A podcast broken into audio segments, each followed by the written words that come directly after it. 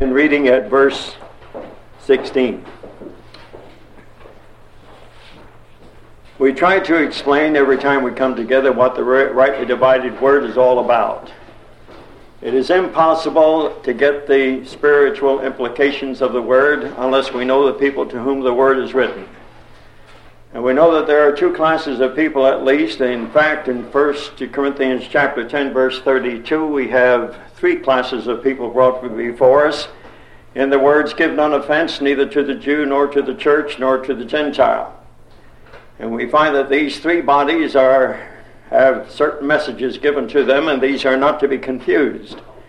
While we mix the uh, Hebrew church up with the uh, Christian church, the church which is his body, we will be sorely confused. And, that, and yet that's what's being done Sunday after Sunday in all of the churches who respond to the traditional way of doing things. In 1st, 2nd Peter chapter 1 verse 16 we read, For we have not followed cunningly devised fables when we made known unto you the power and coming of our Lord Jesus Christ, but were eyewitnesses of his majesty, for he received from God the Father honor and glory when there came such a voice to him from the excellent glory, This is my beloved Son, in whom I am well pleased. And this voice which came from heaven we heard when we were with him in the holy mount.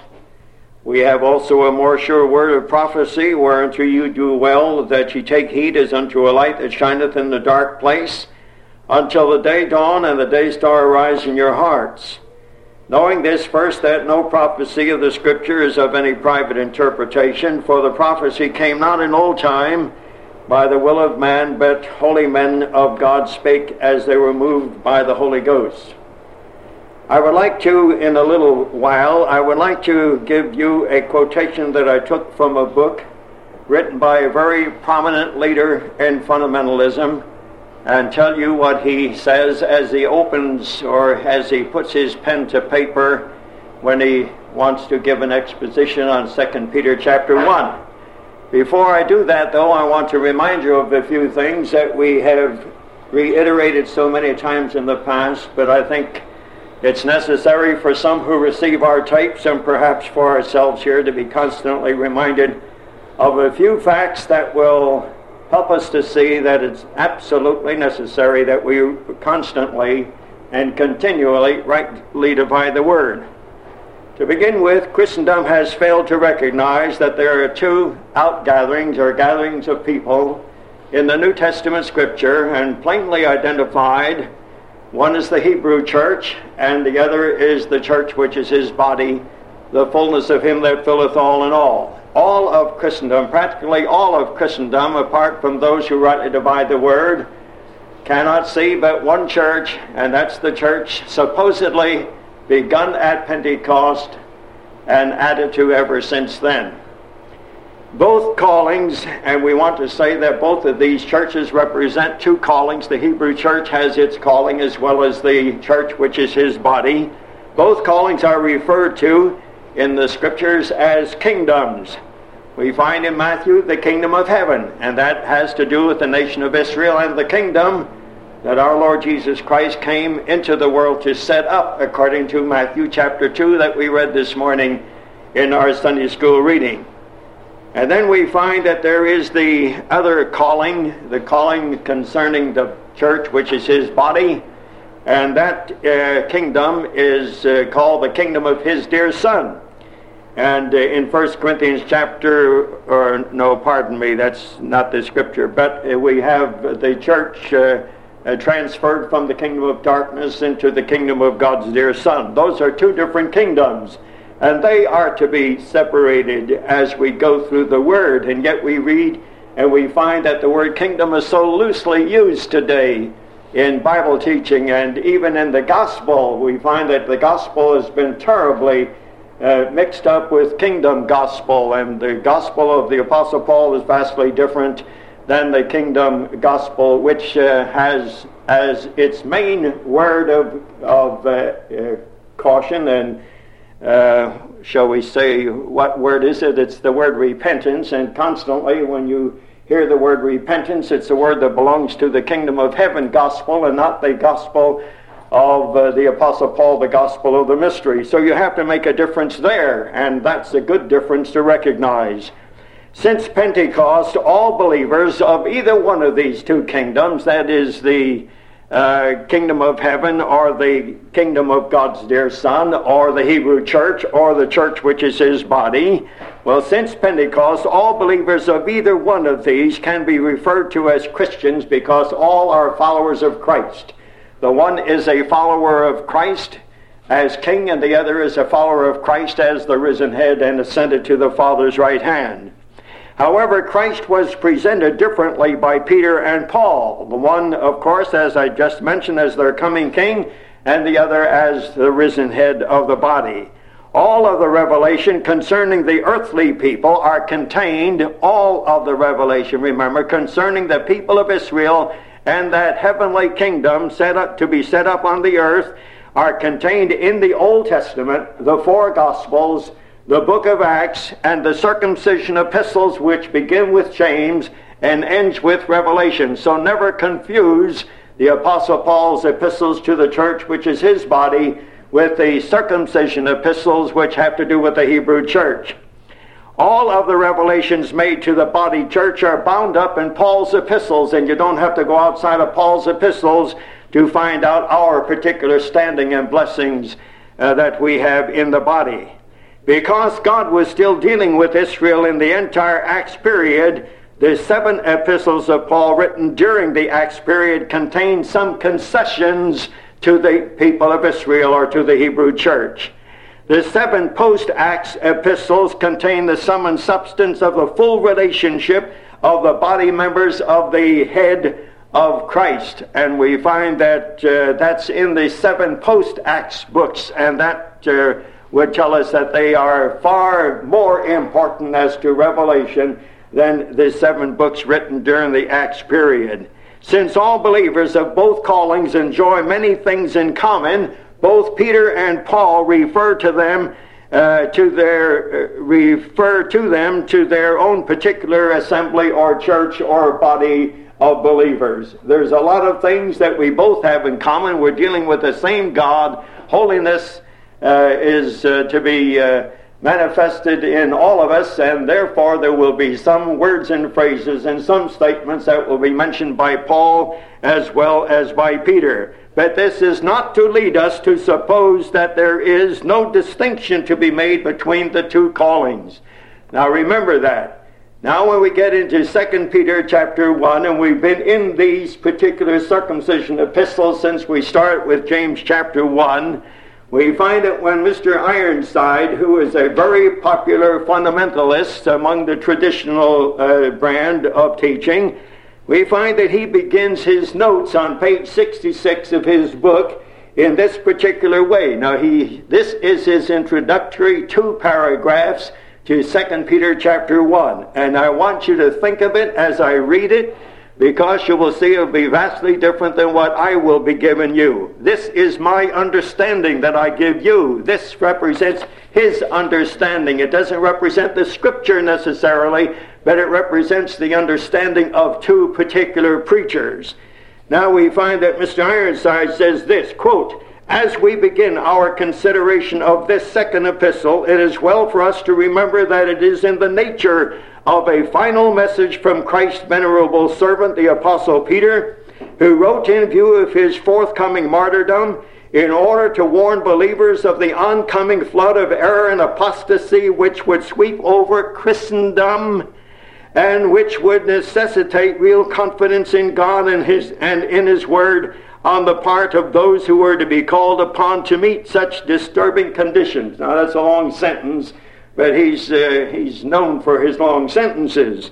And then in the next paragraph, he says this. Now, don't forget the word Christendom that I brought you there. And the Apostle Peter does not prophesy a thing about the last days of Christendom. He prophesies concerning the last days of the people of Israel. And that's another point where we have to make a difference.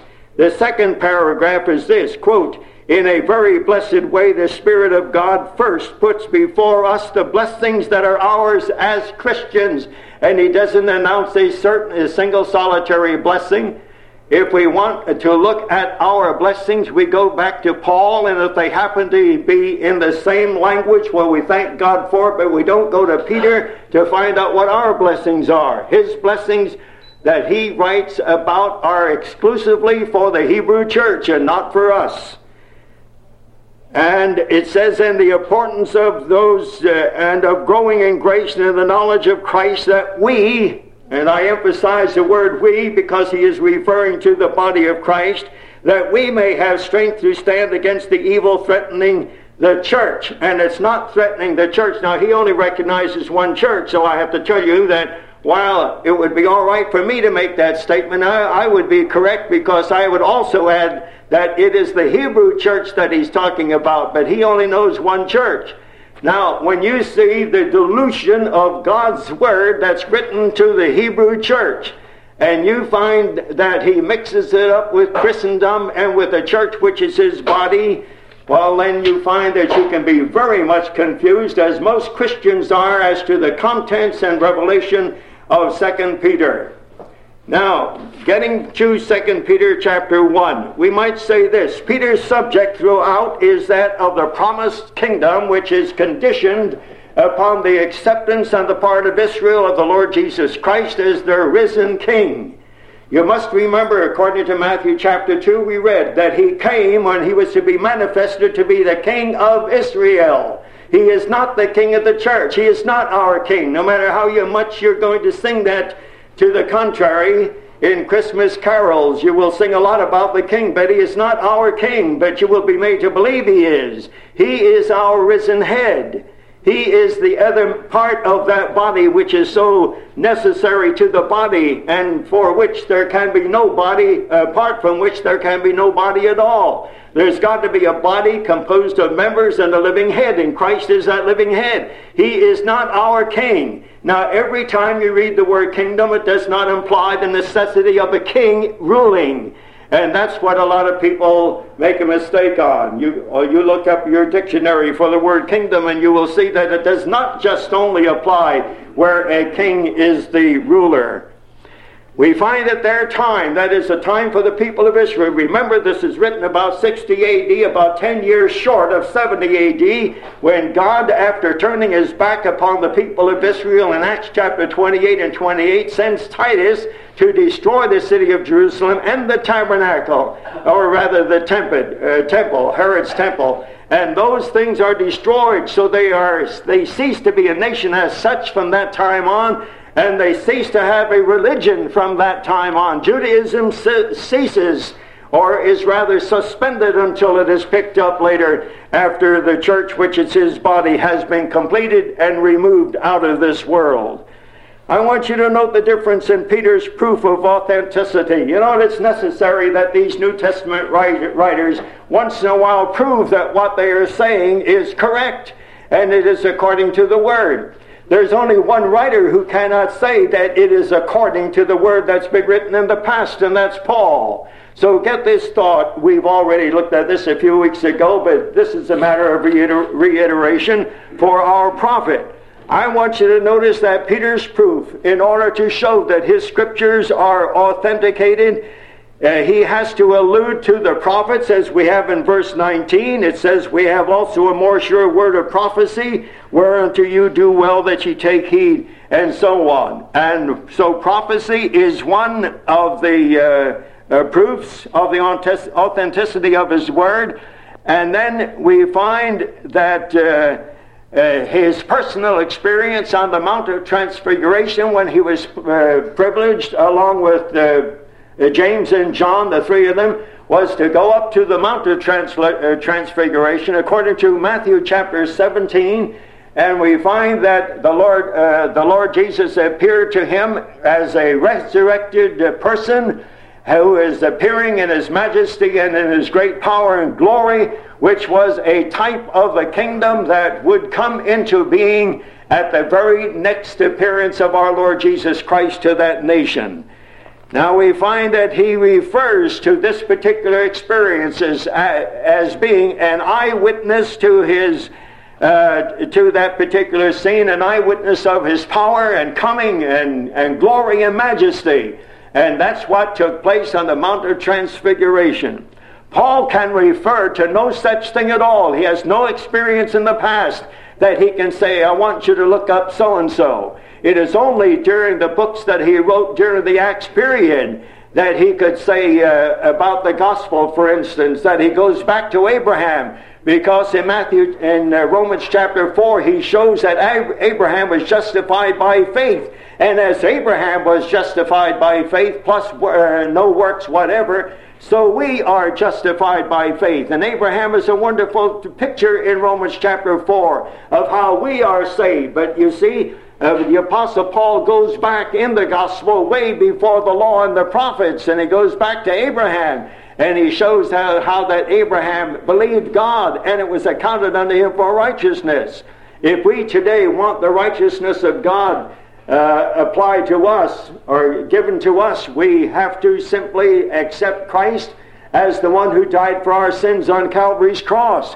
We cannot overlook the preaching of the cross and expect to be saved by ex- uh, accepting a Jesus or a Christ of the religious world's manufacture. We, we can't do that. We find an awful lot of preaching today where the cross is not preached and the Bible says the preaching of the cross is to them that perish foolishness, but unto us who are saved it is the power of God. And that is a fact. And we find that if we want people to be really saved by the grace of God and taken out from this mass profession that you see throughout Christendom today, they've got to hear the message of the cross, and a lot of evangelists are not do, even doing that today.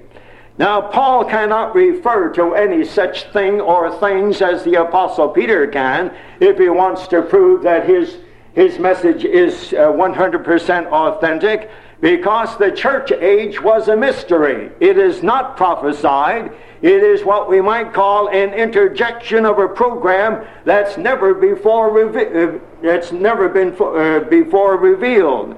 It was hid in God, as it were, according to Ephesians chapter 3 and Colossians chapter 1.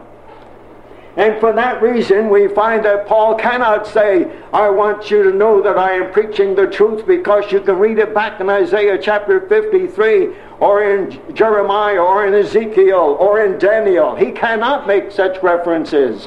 All he can do is appeal for authenticity to certain language that he alone adopts and is not adopted at all by Peter, James, and John and Jude. And what is that language? In Galatians chapter 1 and 6, he says, I certify you, brethren. I certify. In other words, I stand on it. It's like raising your hand, uh, uh, raising your right hand with your left hand, or on the Bible, or, or your right hand on the Bible and raising your left hand. I guess it is. But it's it's taking an oath. That's what he's doing when I say he says, "I certify you, brethren, that the gospel which was preached of me is not after man." He had to say that. He couldn't prove it uh, by going back into the Old Testament scripture. And when he was trying to prove this, he was trying to prove not only gospel, but also ministry. So he doesn't even resort to going back to Abraham. And then we find another thing. In Galatians chapter 1, verse 20, he says, Before God I lie not. Peter never has to say, I'm not telling a lie. You see, all Peter has to do is say, What I am saying and what I am preaching today has been preached before. This is a continuation of a message that Israel has been given for the centuries prior to uh, the time that they were then li- living. So in Galatians 1:20 he says before God I lie not. And in Romans chapter 9 verse 1 he says I say the truth in Christ I lie not. And then in 2 Corinthians 11:31 he says, God knoweth that I lie not. And then in 1 Timothy 2 7 he says, I speak the truth in Christ, I lie not. Four times he says, I'm not lying. You've got to believe me. I have no other reference but the fact that you are to believe that what I have has been given to me by the risen Christ. After he ascended into heaven, he spoke to me. He took me up there into glory and he revealed marvelous things uh, to me. And he also gave me a thorn in the flesh so that I wouldn't boast in the flesh as to all of the knowledge and the revelations I now have. But he says, I want you to know I am not telling a lie. This is the truth. And that's how Paul would have to prove that his message was authentic, while Peter could say, Why, I had a wonderful time up there in the Mount of Transfiguration when I literally saw the Lord Jesus Christ in the presence of Moses and Elijah. Moses representing the, uh, the law and Elijah the prophets. And there in the presence of the law and the prophets, which were gloriously fulfilled in the resurrection, burial, and ascension of our Lord Jesus Christ, or rather the resurrection, we find that in their, prophet, in their presence, we saw the Lord Jesus Christ, and he was very much alive, so they had a vision of Christ before he ever went to the cross as proceeding through his death in order that he might be a raised or a risen Christ, the King of Israel and Israel's Messiah. I want you to turn with me, please, to uh, Matthew chapter 17. Matthew chapter 17, and that's where we have this story. Now remember, this took place before uh, Christ ever went to the cross. He still has to die. And that's one reason why you read that the conversation between the Lord Jesus Christ and Moses and Elijah happened to be his death on the cross, his decease. It was so important that he die, otherwise Israel would never have a king, Israel would never have a kingdom, and all of the redemption which was so far in prospect would be nullified because it takes a person to die for people. And up until that point, only lambs had died. Matthew chapter 17 and verse 1. In verse 28, because 28 is connected with verse 17, and you should see how some of the people deal with verse 28 of chapter 16. Verse 28 of Matthew 16. Did I give you the right chapter? You've got it? All right. Matthew 16, 28 says, Verily I say unto you, there be some standing here which shall not taste of death till they see the Son of Man coming in his kingdom. He came in his kingdom in the transfiguration on the mount. And therefore, chapter 17, 1 says, And after six days Jesus taketh Peter, James, and John his brother, and bringeth them up into an high mountain apart, and was transfigured before them, and his face did shine as the sun, and his raiment was white as the light. What is a transfiguration? It is the outward appearance of the Lord Jesus Christ answering 100% to his true inward self. He was very God when he came into the world. He was Emmanuel, God with us. All the glory of God was overshadowed by a human body. Therefore, many people never saw the Christ that was in that person. They never saw him as being the Messiah, the Christ of God, the seed of the woman. He came in lowly guise, as we might say. He came in a body like yours and mine. And yet we know that inside of that body there was all the glory of the Godhead wrapped up in the person who was occupying that body for a short period of time. And the reason why he occupied the body was there could be no death without laying down one's body in death. And Christ had to have a body in order to die for you and for me and for the people of Israel. And therefore, we find it was necessary for him to have that body. But in that body, there was a glory that was only true of deity. God the Father saw that glory. Eyes that were open to see that glory by simple faith could say uh, that we have. Uh, let's see, and the Word became flesh, and the flesh and and the Word became flesh, and dwell among us, and we beheld His glory. The glory as of the only begotten of the Father, full of grace and truth. They beheld His glory. They saw the true inward self, but they still had to see it simply by faith. They never saw it revealed as these three men were privileged to see it revealed. When, according to this scripture, it says, and was transfigured, verse 2, and was transfigured before them, and his face did shine as the sun, and his raiment was white as the light. And behold, there appeared unto him Moses and Elias talking with him. Then answered Peter and said unto, uh, unto Jesus, Lord, it is good for us to be here. If thou wilt, let us make here three tabernacles, one for thee, and one for Moses, and one for Elias. The sad part of it is that they were so overwhelmed by what they saw, their guard was down, and Satan entered in while their guard was down and made a suggestion that was so contrary to the nature of God. And that is this let's put Moses and Elijah and the Lord Jesus all on an equal status all on the same plane. Let's build a tabernacle or a tent for this one, a tabernacle or a tent for this one, a tabernacle or a tent for this one. And you know what God had to do? He had to eliminate Moses and Elijah and just allow one left. And he said, This is my beloved Son in whom I am well pleased. Hear ye him. He is the man. And we find in the world's religions today, and Christendom is involved in this, where human individuals have been teachers and we find that there are leaders of cults who have been placed on the same platform as the Lord Jesus Christ. I listened to a woman, I told you about her. She was a witch on the program of Phil Donahue, and she had been in the Baptist church when she was a lot younger, but she now denies the fact that the Lord Jesus Christ is the Son of God and that he is equal in stature spiritually as with the other leaders of cults. Can you imagine that? And that shows you what apostasy will do. That will show you what church membership will do sometimes where a person has not been saved by the grace of God. My dentist happens to be a man who is a Mormon, and we find a Jehovah Witness. He's a Jehovah Witness, and he is a former Baptist. And what happens to these multitudes of people that have never been saved, and yet they are connected with uh, uh, legitimate fundamental denominations? And if they are not saved, they will not stay, and they're going to be dupes of Satan, and they will swallow uh, the line, the lie that is being uh, told in Christendom today. And there's a good deal of that lying going on. And while he yet spake, it says, Behold, a bright cloud overshadowed them, and behold, a voice out of the cloud which said, This is my beloved Son, in whom I am well pleased. Hear ye him. And when the disciples heard it, they fell on their face and were sore afraid. And Jesus came and touched them and said, Arise and be not afraid. And when they had lifted up their eyes, they saw no man save Jesus only. And that's what God the Father wanted to do eradicate every other man. And in Christendom today, even among fundamentalists, I am afraid that we have honored and revered some of our past teachers of past decades of decades ago and put them almost on a status of equal authenticity with the Word of God.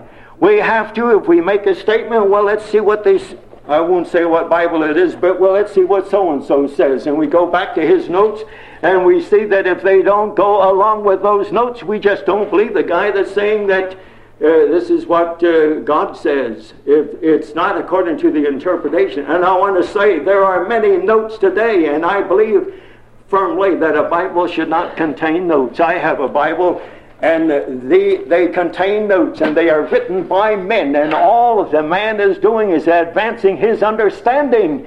And his understanding might be ever so correct but it's not all correct. It's not equal with the word of god. His word should never be taken over and against god's revelation rightly divided. And i believe that that's true with any book in which you have man's notes and I believe it would be a lot better for all of us to have a Bible that has absolutely no notes alongside of one that if you feel it's necessary to have one with notes. I like to see what good men have said, but I've had to change my mind about what I once thought were the notes of good men because they are not according to the rightly divided word. Now, when you get to 2 Peter chapter 1, you notice that it's uh, chapter 1 and verse 16. For we have not followed cunningly devised fables, when we made known unto you the power and coming of our Lord Jesus Christ, but were eyewitnesses of his majesty. One thing I want to impress upon you that James and Peter and John and Jude and Revelation, they have one message, and that is the king and his kingdom. It is not the body and the head. It is the king and the kingdom. And that's why the apostle Paul wants to bring, uh, the apostle Peter, pardon me, wants to bring them back constantly to that which uh, their prophets and Moses have set before them. And that is that they are the people of a kingdom which will be on the face of this earth in the coming day. And the king will be the Messiah, the Son of God. He will be the seed of the woman and he will be the offspring of David because that's what he is according to his lineage. All right, then he says, For he received from God the Father honor and glory when there came such a voice to him from the excellent glory, This is my beloved Son in whom I am well pleased. So you can identify the scripture that I read in Matthew 17 with being what he is referring to right here. And this voice which came from heaven we heard when we were with him in the holy mount. And that's the end of that particular witness that he has to the authenticity of his word. The Apostle Paul cannot go back to anything that he had. He can say that I was caught up into the third heaven. Whether I was dead or alive, I don't know. He can speak after that manner and tell you that since Christ ascended to the Father's right hand, it pleased the risen Christ to talk to him and give him the revelations that we now have in Paul's epistles. And they are the most recent and they put a climax to the last dispensation. That's a new dispensation. All dispensations up until the, this present dispensation have all been new. But we find that the next one is nothing else but a carryover or a continuation of the dispensation that is left off at Matthew chapter 28. It is still the kingdom dispensation. It is still the dispensation of law and the kingdom. It's, uh, we, we're not going to have another new dispensation after this. And this is the gist of what Paul is trying to say in the first chapter of the book of Colossians how that God has given to the Apostle Paul to complete the Word of God. Because as far as dispensations is concerned, you've got the last of it in Paul's writings. You don't go to James and Peter and John in the Revelation. A lot of people think that the Revelation is the last thing for the last uh, dispensation, but that has to do again with the kingdom. It doesn't have to do with us. But people will put the church in James' epistles, in John's epistles, in Peter's epistles, in Jude, and in Revelation. And the church, the body of Christ, is not there. And that's all because they have a wrong view of Pentecost as being the beginning of a church when Pentecost only represents an addition made to a church that's already in existence and spoken of in Matthew chapter 18, verse 17, and chapter 16, verse 18. And when you see those two chapters, you will have two references to the Hebrew church. You have also in Acts chapter 7 a reference made by uh, uh, Stephen when he was being stoned because there he called the church the church in the wilderness. That is the Hebrew church. He called the church in the wilderness. And that's what it is. What is a church? It is an outcalling. Has Israel ever been an outcalling? Yes. I have called my son out of Egypt, is what God says. They are a gathered people. They were gathered out of Egypt and into the wilderness. And the time is coming when God resumes his activity in establishing the kingdom of heaven upon this earth when the Lord Jesus Christ comes back visibly, uh, visibly and physically. The time is then coming when the Lord Jesus Christ will establish that church and he is going to uh, show himself to be King of kings and Lord of lords. Now, I believe that these things are necessary for us to see as we get into Peter. You get no grace teaching you get no teaching of the church, the body of Christ. Let us remember that. And let's not be afraid to tell people what these books are all about. They are not about the church and the rapture. Now, when I thought I was going to listen to an evangelist talk about the rapture this week on television, he talks about the second coming of Christ when it's the rapture that we are interested in. 1 Thessalonians chapter 4. But all he talked about was the second coming, and that's to the nation of Israel. And he's got those things confused. I was wondering if he has thrown out of his teaching the rapture, the truth of the rapture.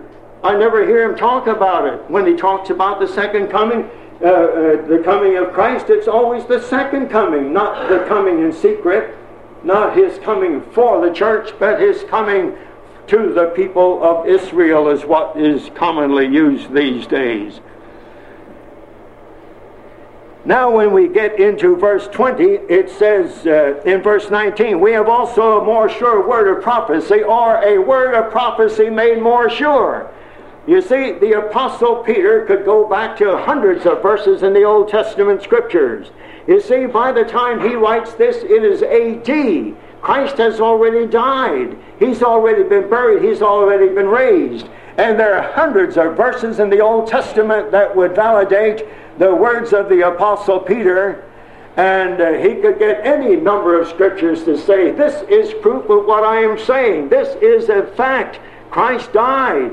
And that's according to Isaiah chapter 53. Christ is risen. Christ has ascended to the Father's right hand, and all according to Old Testament Scripture.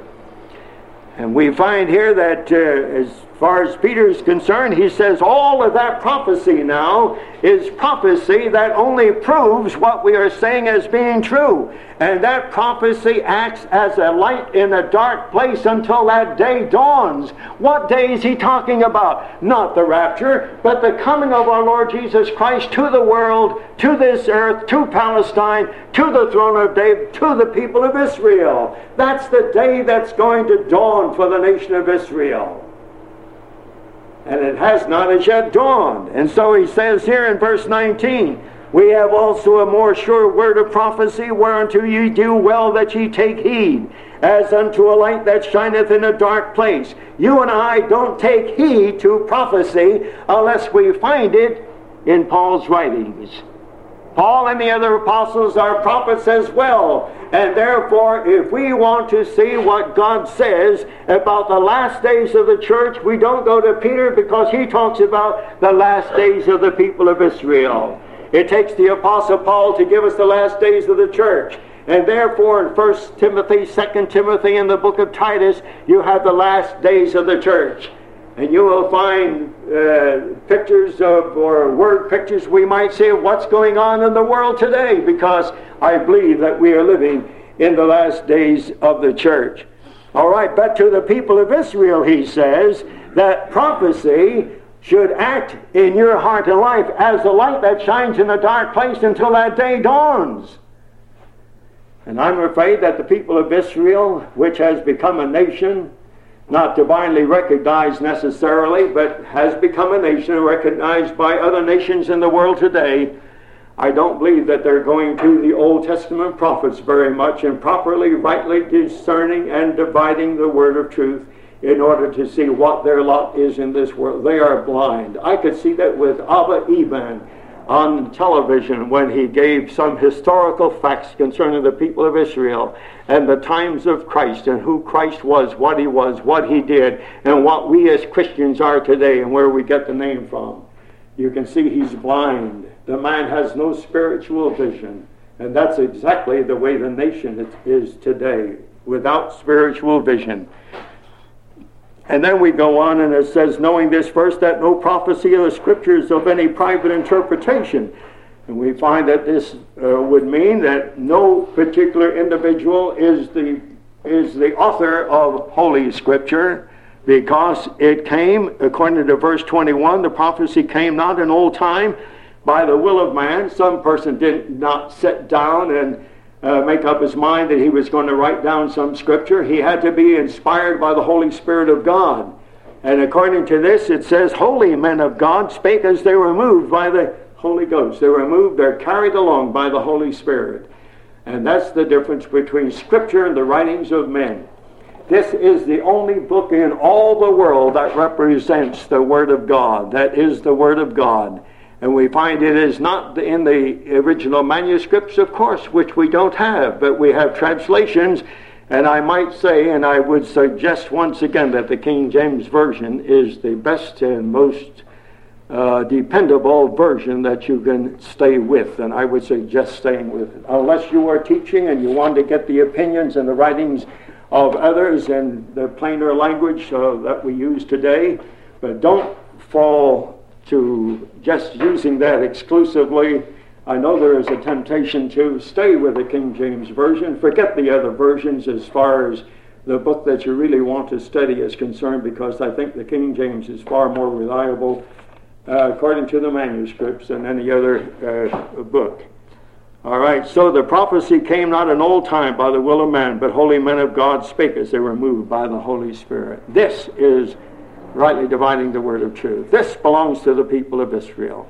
It is true that there are some qualities, there are some things that can be said uh, uh, for the members of the Hebrew church that can equally be said of members of the body church, but that doesn't give us any right to think or to suppose that there is no difference between the two, that the two are absolutely one, and that the two started together in Acts chapter 1. That's a fallacy that's been put on Christendom, and it's been to the confusion of hundreds of thousands, millions of believers, and of professing Christians in the world today.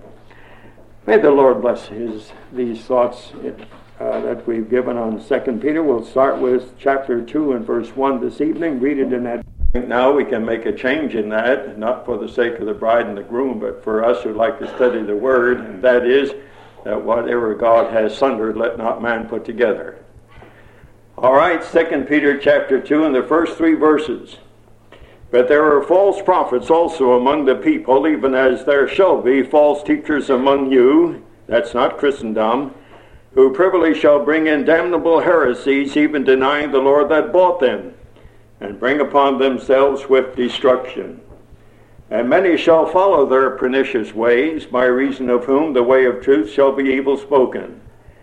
And through covetousness shall they with feigned words make merchandise of you, whose judgment now of a long time lingereth not, and their damnation slumbereth not. May the Lord bless the reading of his word to us.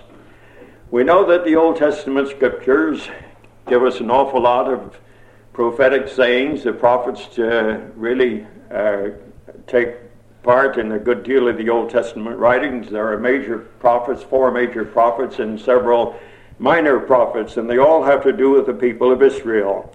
The true prophets spoke of the incarnation of our Lord Jesus Christ. They spoke of his death, his burial, his resurrection, his ascension, and his glory, the glory that should follow his uh, humiliating death on the cross. And those prophets also spoke of an everlasting kingdom, and we have the uh, Davidic uh, uh covenant that was made and given to us in 1 Samuel chapter 7, is it? 1 Samuel chapter 7. And uh, we find there that God promised the people of Israel that there would be a kingdom on this earth, and the throne sitter would be a son of David, and that kingdom would be an everlasting kingdom. So there are two main features, and that is the king and the kingdom. And we find that this is the very two subjects that's pursued by our Lord Jesus Christ. He pursued the subject of the kingdom, of course, because when he came into the world to the Hebrew people, he did not come to Gentiles, he only came to Hebrews. He told them that the kingdom of heaven was at hand. And since the king has to be one who has passed through death and is raised by the power of God, the king himself could not be uh, uh, offered to the people until he had been raised from the dead. And in Peter's uh, wonderful message of the kingdom, the gospel of the kingdom, we find an offer of the risen Christ, who is verily the Messiah, the seed of the woman, and has already come and has been taken by wicked hands and been crucified and slain. So we find that the book of Acts pursues the same thought, the same uh, subjects as we have prophesied in Old Testaments by the prophets that God had raised up and also spoken of by John the Baptist and by the Lord Jesus and his 12 apostles. Uh, then, as soon as Christ was raised from the dead and Pentecost comes along, we find that uh, he takes a seat at the Father's right hand, and just shortly before doing that, he commissions the 11 remaining apostles. He commissions them with what we commonly call the Great uh, Commission. However, it happens to be a kingdom commission. It is not a commission that we are laboring under today. We often hear preachers talk about the Great Commission, and they will tell you how that they believe that they are preaching according to that. But no preacher today preaches according to the Great Commission. All you have to do is read it in uh, Matthew chapter 28 and uh, Mark chapter 16 and Luke chapter 24 and you will see in those chapters the three beautiful pictures of what the, the one kingdom uh, uh, proclamation uh, was to be, and they would show us very clearly that the signs and the wonders and everything else that would follow in the wake of the preaching of that kind of message is not what's following in the wake of our message today. That belongs to Israel because Israel is the only people on the face of the earth with an earthly heritage, with an earthly outlook and hope. And because of that, we find that God wrought miracles among them, and uh, God had a special people in those uh, people of Israel. The true prophets were given evidences of the divine source of their prophecy, such as miracles and signs. And any prophet that came along and, and professed to represent uh, God, that his voice represented the voice of God, was able to show uh, immediately by some sign or some wonder that the source was divine. And that would be true of all of the prophets. Uh, the true prophets did not speak out of themselves. They never did. And that's what we have in the, the last verses that we looked at just uh, this morning. In verses 20 and 21 of chapter 1 of 2 Peter, knowing this first, that no prophecy of the Scripture is of any private interpretation, for the prophecy came not in old time by the will of man, but holy men of God spake as they were moved by the Holy Ghost. And that was true of all of the true prophets. Now, God has raised up many true prophets in the Old Testament. He has raised up true prophets in the New Testament because with each one of these callings, the earthly calling for the nation of Israel or the Hebrew church, and the heavenly calling for the church which is his body, the Gentile church, as we might say, we find that they both uh, have uh, their own callings and they both have their own line of prophecy. Therefore, there must be prophets associated with the church, the body of Christ, as well as with the earthly calling the people of Israel. Now, our prophets, we depend on the word of the Apostle Paul in his letters, and uh, he faithfully prophesies concerning the future of the church, the body of Christ, how we are going to be caught up, what our future is going to be like, and that when we see him, we're going to be like him. And uh, that's not exactly the words, those, those are John's words, but he tells us in. Uh, Philippians chapter 3 and verse 21 that uh, we are going to have our bodies changed and fashioned like unto the body of his glory. And that's how we will be throughout all eternity. Now, that's prophecy. And prophecy belongs with any calling, but we have to depend upon Paul to give us the prophecy of the uh, church, which is his body, and we depend upon Peter to give the prophecy for the Hebrew church. And uh, men like Nehemiah, who was a cupbearer to the Persian king, and the only reason why a Jew would be a cupbearer to the Persian king was because of the apostasy of the people of Israel, and God allowed the Persians to come in and take over. And we find that Nehemiah was among those who were taken away and enslaved, we might say, to the Persians. But he was a cupbearer to the Persian king. And the time came when he had the privilege of gathering the people of Israel together when God was going to release them from their bondage to the Persians. And uh, he was going to preach to them. And the only thing that he had to go by, of course, were the prophets. And if you turn to Nehemiah chapter 8 and verse 8, Nehemiah just before Esther. If you know where Esther is, before Job and so on. Nehemiah chapter 8 and 8 uh, we have uh, a, a, beautiful little sentence or verse of scripture that would show us uh, how they preached the word. Now, Nehemiah was not a prophet. As I said, he was a cupbearer. He was a servant to the Persian king, but prior to that, he was a good believing Jew. There's no doubt about it.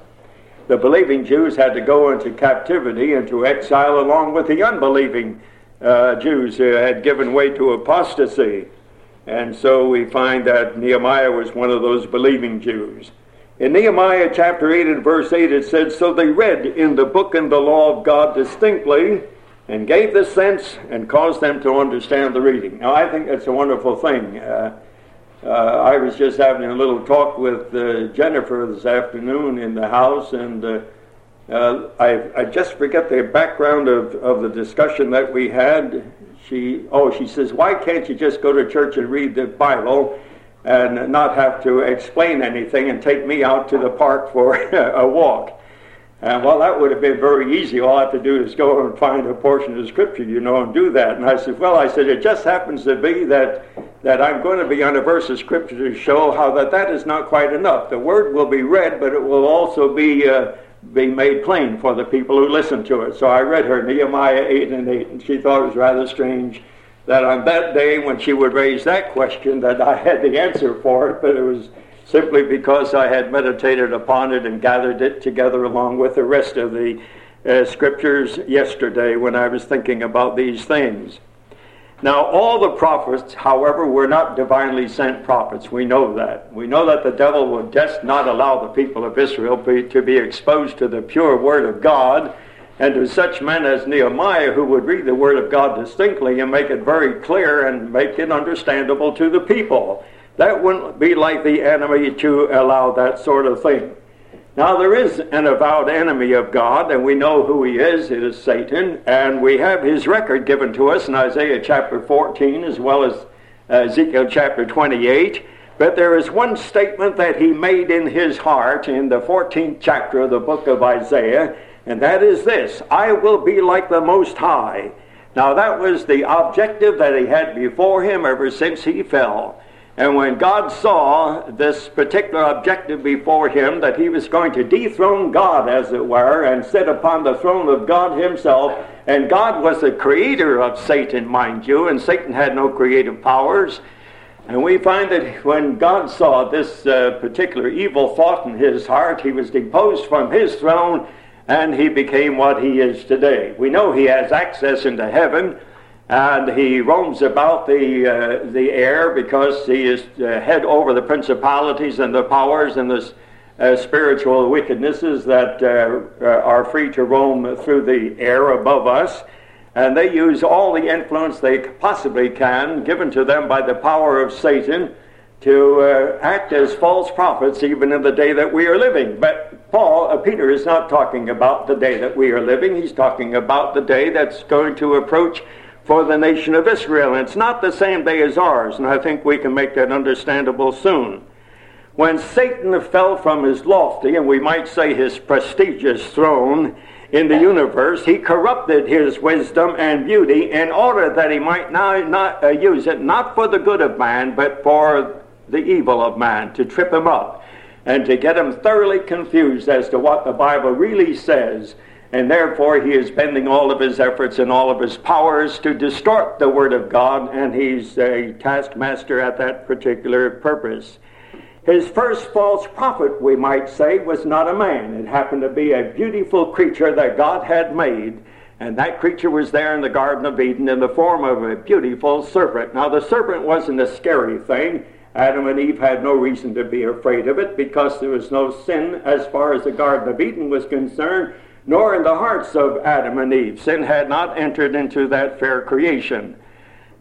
And so we find this beautiful serpent uh, appealed undoubtedly to uh, uh, Eve, and we find that he sought to prophesy because he said, Hath God said, Of the tree of the knowledge of good and evil thou mayest not eat thereof, for thou shalt surely die? And she says, Yes, that's what God said.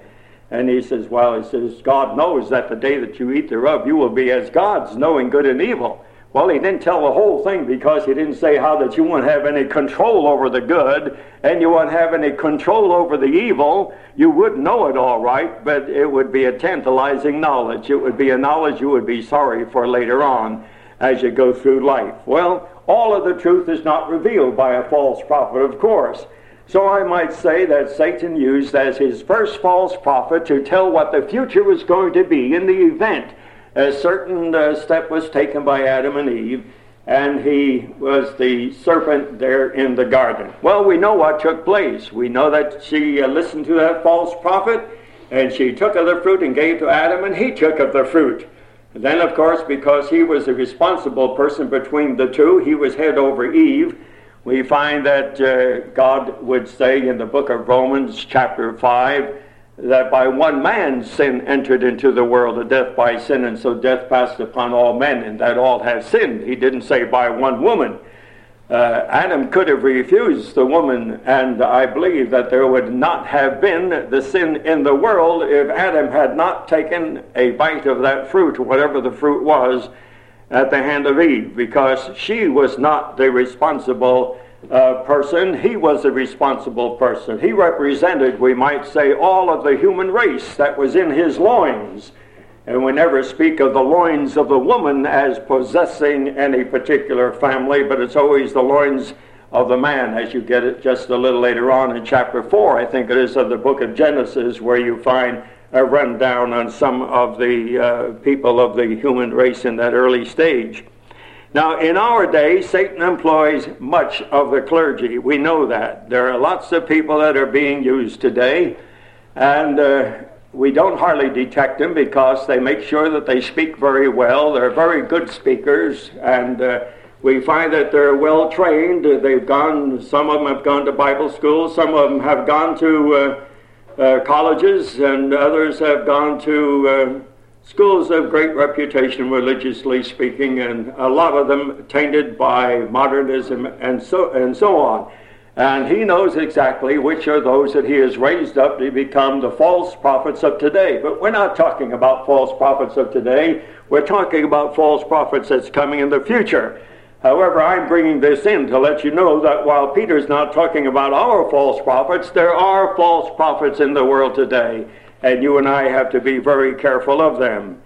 Now, in our day, Satan employs much of the clergy, as I said a while ago, and these that are employable by him and empowered by him are called false prophets.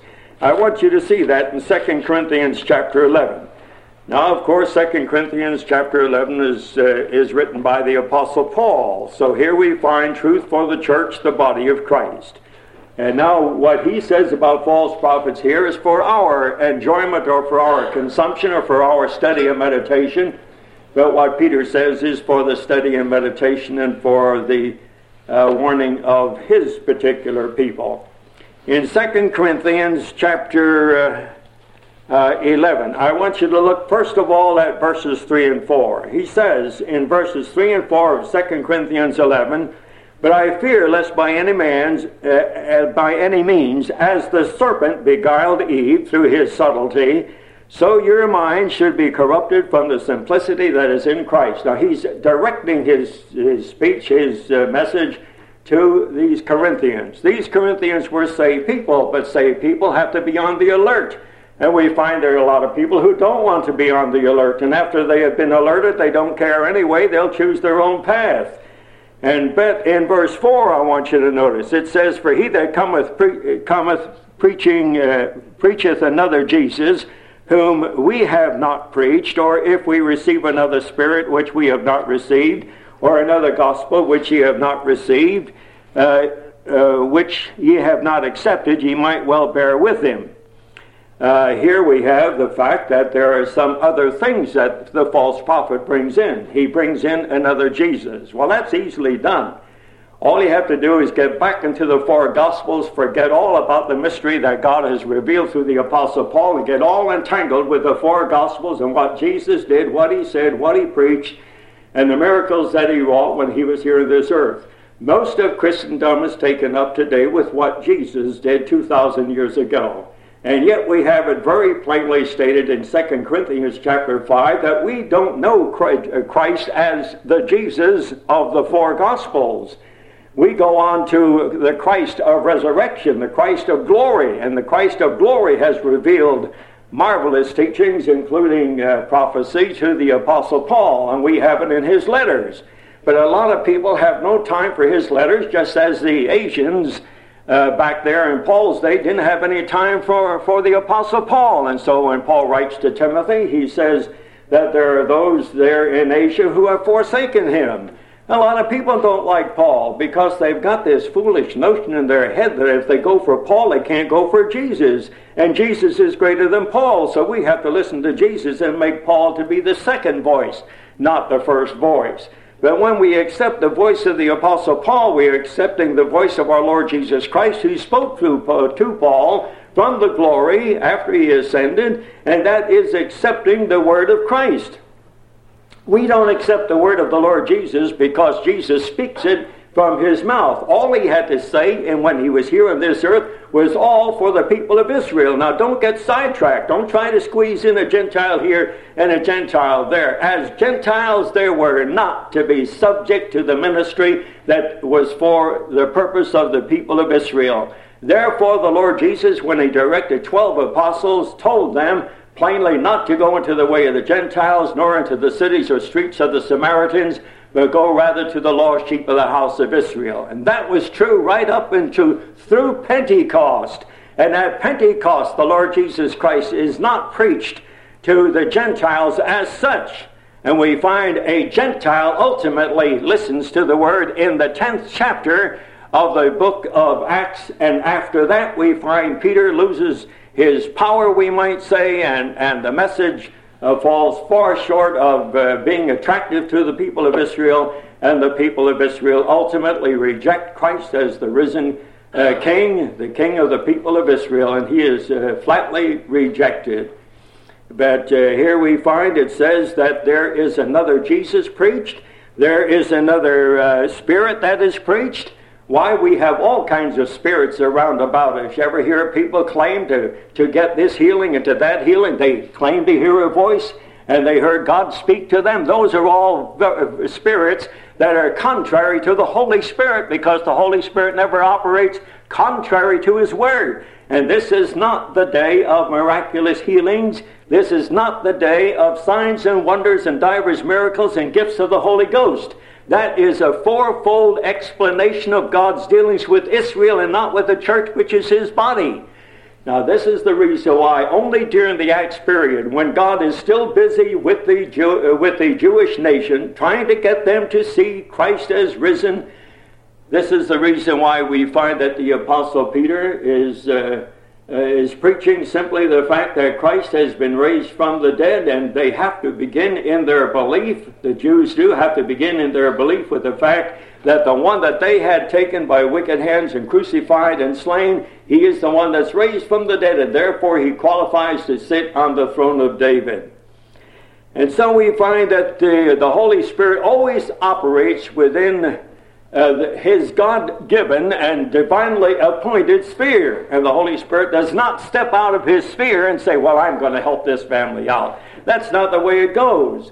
We have a lot of things that are miraculous. We have a lot of things that appear to be miraculous. Medicines have been blessed and so on. But there's a lot of fakery among those people who will not resort to medicines and to hospitalization and to doctors and so on. And yet they will swear up and down that through the laying on of some preacher's hands they have been healed. And yet they complain of their aches and their pains right after that. There has been no healing because God is not in the business of it unless it is through the power of Satan, the enemy of souls, who will also lend his power to effect what appears to be a cure for these people who want it that way and will not be satisfied to have it in any other way. Not only is there another spirit, but it says there is another gospel. Now, there are two gospels in the New Testament, and, and, one is the gospel of the kingdom, the other is the gospel of the grace of God. These two are not to be mixed. But if you mix the two, you've got three, haven't you? you see, you either got the gospel of the kingdom or the gospel of God's grace, and if you mix the two, you've got a third gospel, which is not a gospel. And that's exactly what Satan is doing today, trying to confuse the minds of people. Look at all of the hundreds of thousands of people who say, Oh, yes, I'm a Christian, but I don't believe in eternal security. Now, eternal security is in Paul's gospel, very clearly taught in Romans chapter 8 and Romans chapter 4 and Romans chapter 5 and Romans chapter 3. It's clearly taught there. So, where did they get the idea that there's no eternal security? Because their gospel has been mixed with the kingdom, which is more or less conditioned upon continuance. And those people don't have the same gospel that we had.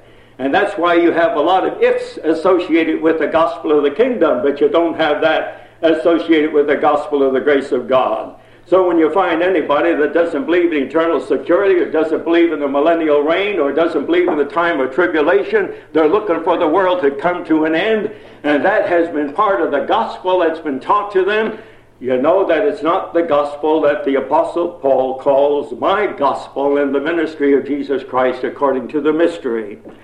But not only that do we find a false gospel, but we find everything here that he mentions. What is it? We find another Jesus whom we have not preached and whom you have received, and another spirit and uh, another gospel. Three things that Satan has the audacity to change and because it changes, because it's only a change, and because there are reflections of the truth of one gospel as opposed to another gospel, or there is a connection between the false spirit and divine healing, which the true spirit did uh, uh, work uh, in relation to the nation of Israel, it just seems to be something that's so overpowering that the people accept it lock, stock, and barrel, and we find more people deluded among so called believers today. Some of them are going to be in heaven in spite of it. We thank God for it. That in spite of the fact that they have not been exposed to a real gospel, the gospel of the grace of God, Paul's my gospel, we find that in spite of it, there's been just enough there left behind for someone to put their faith and confidence in Christ, and they have been saved regardless. But most of them, a lot of them, are not saved. Now you might ask yourself the question, were there many takers as far as this is concerned? And I would have to say, yes, there are. What is their message? First of all, another Jesus, another gospel, and another spirit. And we might ask the question, did they get an audience? When you read verse 4 in the Phillips translation, this is how verse 4 sounds. It says, uh, For apparently you cheerfully accept a man who comes to you preaching a different Jesus from the one we told you about. And then the rest of that verse. You see, there is this in the Greek that there is a positive recognition on the part of the Apostle Paul that some people have accepted this false teacher or these false teachers that have come along. Now, all throughout Israel's Old Testament experience, Satan sought to confuse the people by false prophets. And in so doing, he has spoiled the whole outlook of the people of Israel. Now, when you get down into Peter's day, what is the outlook for the people of Israel? The outlook is this that the Lord Jesus Christ, who has been raised from the dead, will come back to the nation of Israel if all of the people of Israel repent and are baptized and show their proper grief over having taken the Lord Jesus Christ by wicked hands and have crucified him. Now, if they all do that, and the word all is in the last verse, I think it is, of the third chapter of the book of Acts, and all are involved. This is not to be a, a sort of a, a token number of believers. This has got to be all of them. And if all of them do this, then God has promised in the third chapter of the book of Acts that he will send the Lord Jesus Christ back and the kingdom will be set up eventually. And we thank God for that promise. But of course, the people never gave uh, God the opportunity of setting up the kingdom. So he spoiled the whole outlook of the people of Israel. Now we find that the Apostle Peter is talking just about 10 years, maybe 15 at the most, before uh, the uh, nation of Israel come to a close as far as God is concerned. Of course, that's only temporary, but it's lasting now for these 2,000 years. And therefore, he says in chapter 2 and verse 1 of Peter, 2 Peter, but there were false prophets also among the people, even as there shall be false teachers. Now, he's talking about the future. He's not talking about right then and there. Although I believe that right then and there, there were false prophets among the people of Israel telling them that this was a lot of hogwash that they were not to put their confidence in what is being said by Peter. Peter doesn't know what he's talking about. And that there will be a kingdom, but it's not along Peter's terms or the terms that the Apostle Peter has mentioned.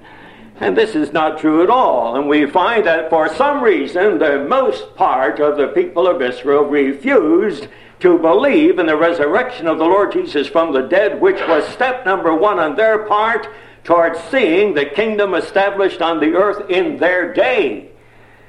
And so the Apostle Peter says there shall be false prophets, and that is the future. Now, if only within 10 or 15 years the nation is going to come to an end as far as God is concerned, because in 70 AD Titus is going to tear things apart, and there won't be a religion, and there won't be a nation for them anymore. What is he talking about? What is Peter talking about the future? He's talking about, well, you remember that uh, uh, diagram I had. If you folded the piece of paper, you would see on the blue line the whole purpose of God from the calling of Abraham was the nation of Israel, that they would have a kingdom and they would have a king. And God will pursue that. And when the church is lift, taken out of this scene, Immediately, by closing that piece of paper, you will see that God will start where he left off at Acts chapter 28, or perhaps at 70 AD, as far as that's concerned, because there will be a new temple, a millennial, millennial temple built.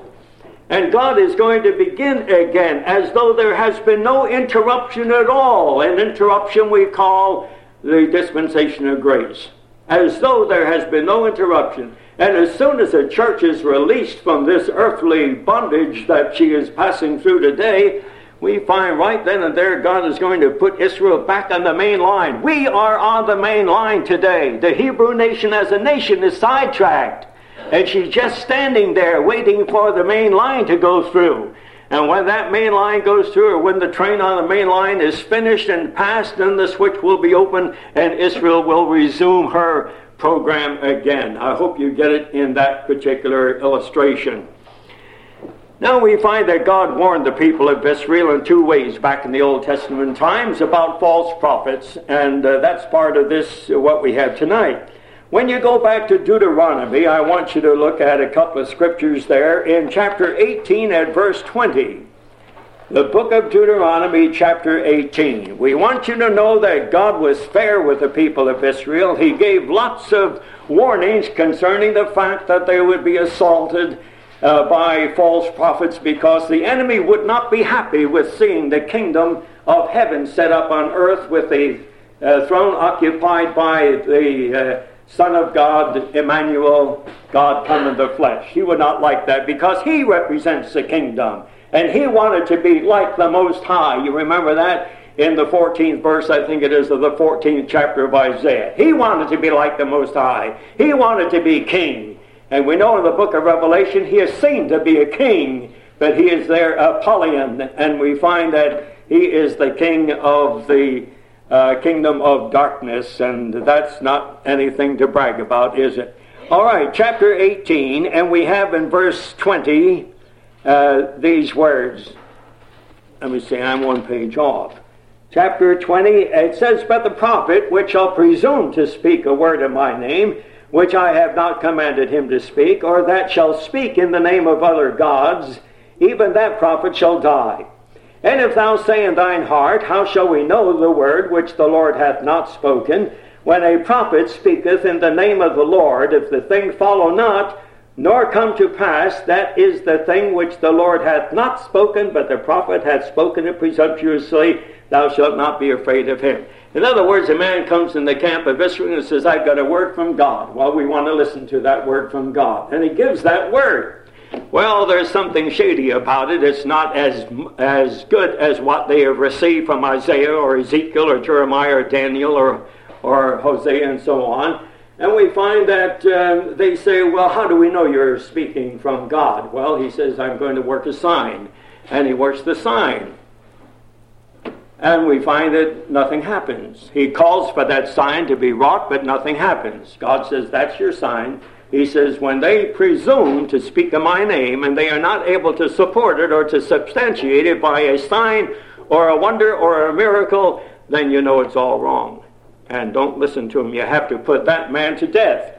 Now, when we go back to chapter 13, we find a little test that God gives to his people.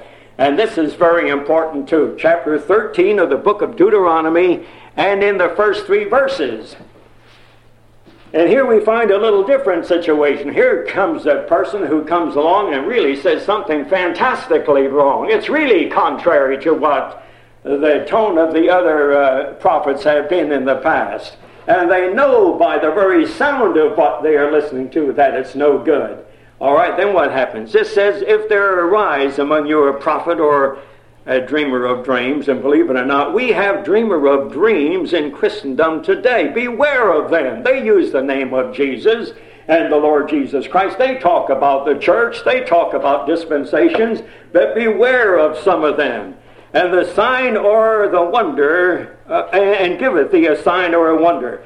And the sign or the wonder come to pass whereof he spake unto thee, saying, Let us go after other gods which thou hast not known, and let us serve them. Now, what is his message? Let us go after other gods. That's so contrary to what any other prophet would say that they don't need a miracle or a sign to know that that man is a liar. You see, they don't need that extra sign. But he gives a sign anyway, and the sign comes to pass. God allows that sign to come to pass. In verse 3 it says, Thou shalt not hearken unto the words of that prophet or that dreamer of dreams, for the Lord your God proveth you to know whether ye love the Lord your God with all your heart and with all your soul. You shall walk after the Lord your God, and so on. So there is a case of where a man comes along and says so something so fantastically contrary to the mind of God, that he has a miracle to follow it up. And the people might say, well, why did you allow that miracle to take place? Well, only to test you. So there are testings. And we find something comparable to that in your life and my life today. You and I are brought to testings. Young people, old people, they are tested. And a lot of them uh, fail the test. Isn't that too bad? After they've come to know the truth, then to fail the test, and uh, they reverse their steps. All right, now we can imagine how busy Satan would be in Peter's day, can't we? When the matter of the kingdom and the king is the subject of the Apostle Peter. Satan doesn't want to give way to the Lord Jesus Christ. He wants his kingdom of darkness to prevail, you see. Now, Satan sought to attack both programs, the heavenly and the earthly. We find the heavenly program was attacked in 2 Corinthians chapter 11. Now, Peter is talking about the attack against the earthly program and that is the program concerning the earth and the kingdom which is to come. Now, the gist of Peter's prophecy was that in Israel's last days, the tribulation period, Satan would raise up satanically inspired men, beastly in character. And we know that there are two beasts in the Revelation, in the 13th chapter of the book of Revelation, who would make a last ditch stand to hinder the reign of Christ and the setting up of the kingdom that's represented by him to be over uh, the people of Israel. So Satan is going to make a last ditch attempt. He's going to make a stand that will be greater than anything he's ever done in the past. Now, just a few years after the Apostle Peter writes, we know the destruction of Jerusalem took, took place. God is not now dealing with the people of Israel. So let's turn over into that book that belongs to Israel. Now, it doesn't belong to the church. Don't look at Revelation and try to find a church there. That's a mistake. The seven assemblies or ecclesias or gatherings of people in the Revelation 2 and 3 are seven Hebrew assemblies. They are people who are saved during that awful time of tribulation who find an opportunity to meet in the districts where they are and they meet for uh, comfort, mutual comfort, and for God's revelation to them. I think that's when they are going to enjoy what uh, James has written, what Peter has written, what John has written, and what Jude has written in the book of Revelation. Now, when you go into Revelation chapter 13, we have here a wonderful chapter. I've got time, I suppose, to read the whole chapter, and I hope this doesn't burden you too much, but I'm going to do what Jenny suggested read the Bible. All right, the 13th chapter, we've got two beasts. Why are they called beasts? Because they are living creatures, they are men. And we find that these men are demon inspired men, satanically inspired men, but they are beastly in character and in nature. They are presuming to be what they are not. And we find that the one is going to make a covenant with the people of Israel for three and a half years, and then at the oh, he's going to make it for seven, but he's going to break it off at three and a half, and then he's going to show his satanic character in the last three and a half.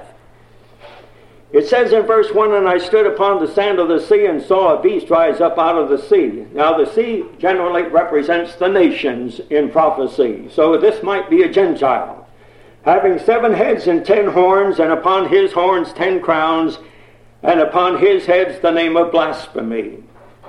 And the beast which I saw was like unto a leopard, and his feet were as the feet of a bear, and his mouth as the mouth of a lion. And the dragon gave him his power and his seat and great authority. These particular animals show that he's going to be a sort of a combination of some of the previous world powers that had been in existence and had held sway over the people of Israel. And I saw one of his heads as it were wounded to death, and his deadly wound was healed, and all the world wondered after the beast. Now, I think this is the reason why in the ecumenical world you have so much healing and tongues. But healing, especially, that is one of the big things, big factors in the ecumenical world. And they worship the dragon which gave power unto the beast, and they worship the beast, saying, Who is like unto the beast? Who is able to make war with him? And there was given unto him a mouth speaking great things and blasphemies, and power was given unto him to continue forty and two months. Now, forty and two months are three and a half years. These are not the first three and a half of the seven years, but the last three and a half years. By the time this starts, he has broken his covenant with the nation of Israel. He is going to behave like a gentleman until he's got Israel where he wants Israel, and that will take three and a half years. Then he's going to show how satanically inspired he is. And he opened his mouth in blasphemy against God to blaspheme his name and his tabernacle and them that dwell in heaven. This is what I said before a last ditch attempt on the part of Satan. If he doesn't uh, uh, gain his objective now, he never will. And it was given unto him to make war with the saints and to overcome them, and power was given him, uh, given him over all kindreds and tongues and nations. It's the universal thing.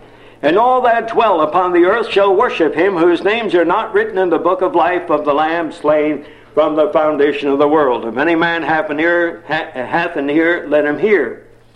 He that leadeth into captivity shall go into captivity. He that killeth with a sword must be killed with the sword. Here is the patience and faith of the, faith of the saints.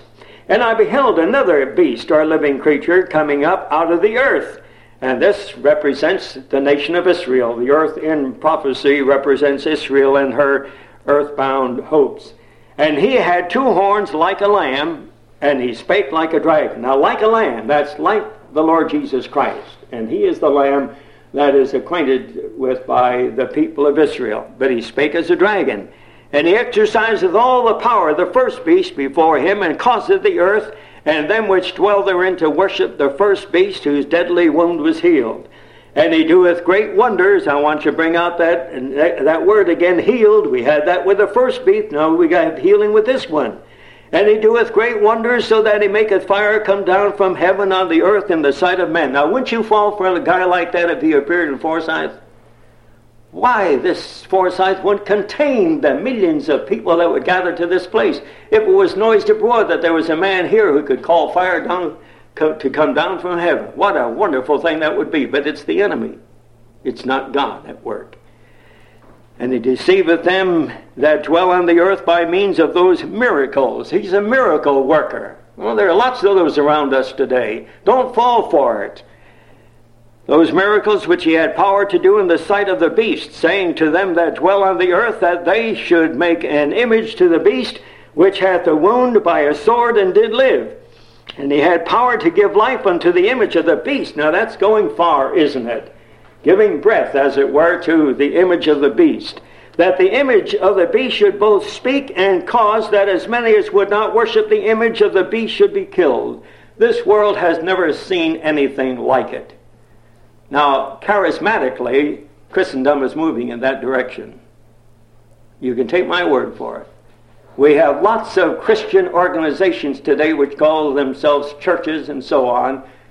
And we find that there is another spirit behind the whole thing, claiming experiences and voices and sounds and things like that, which is not authored by the Holy Spirit of God. And this is what happens when we divert from rightly dividing the word of truth. We get into bypath meadow and we get into a lot of difficulty.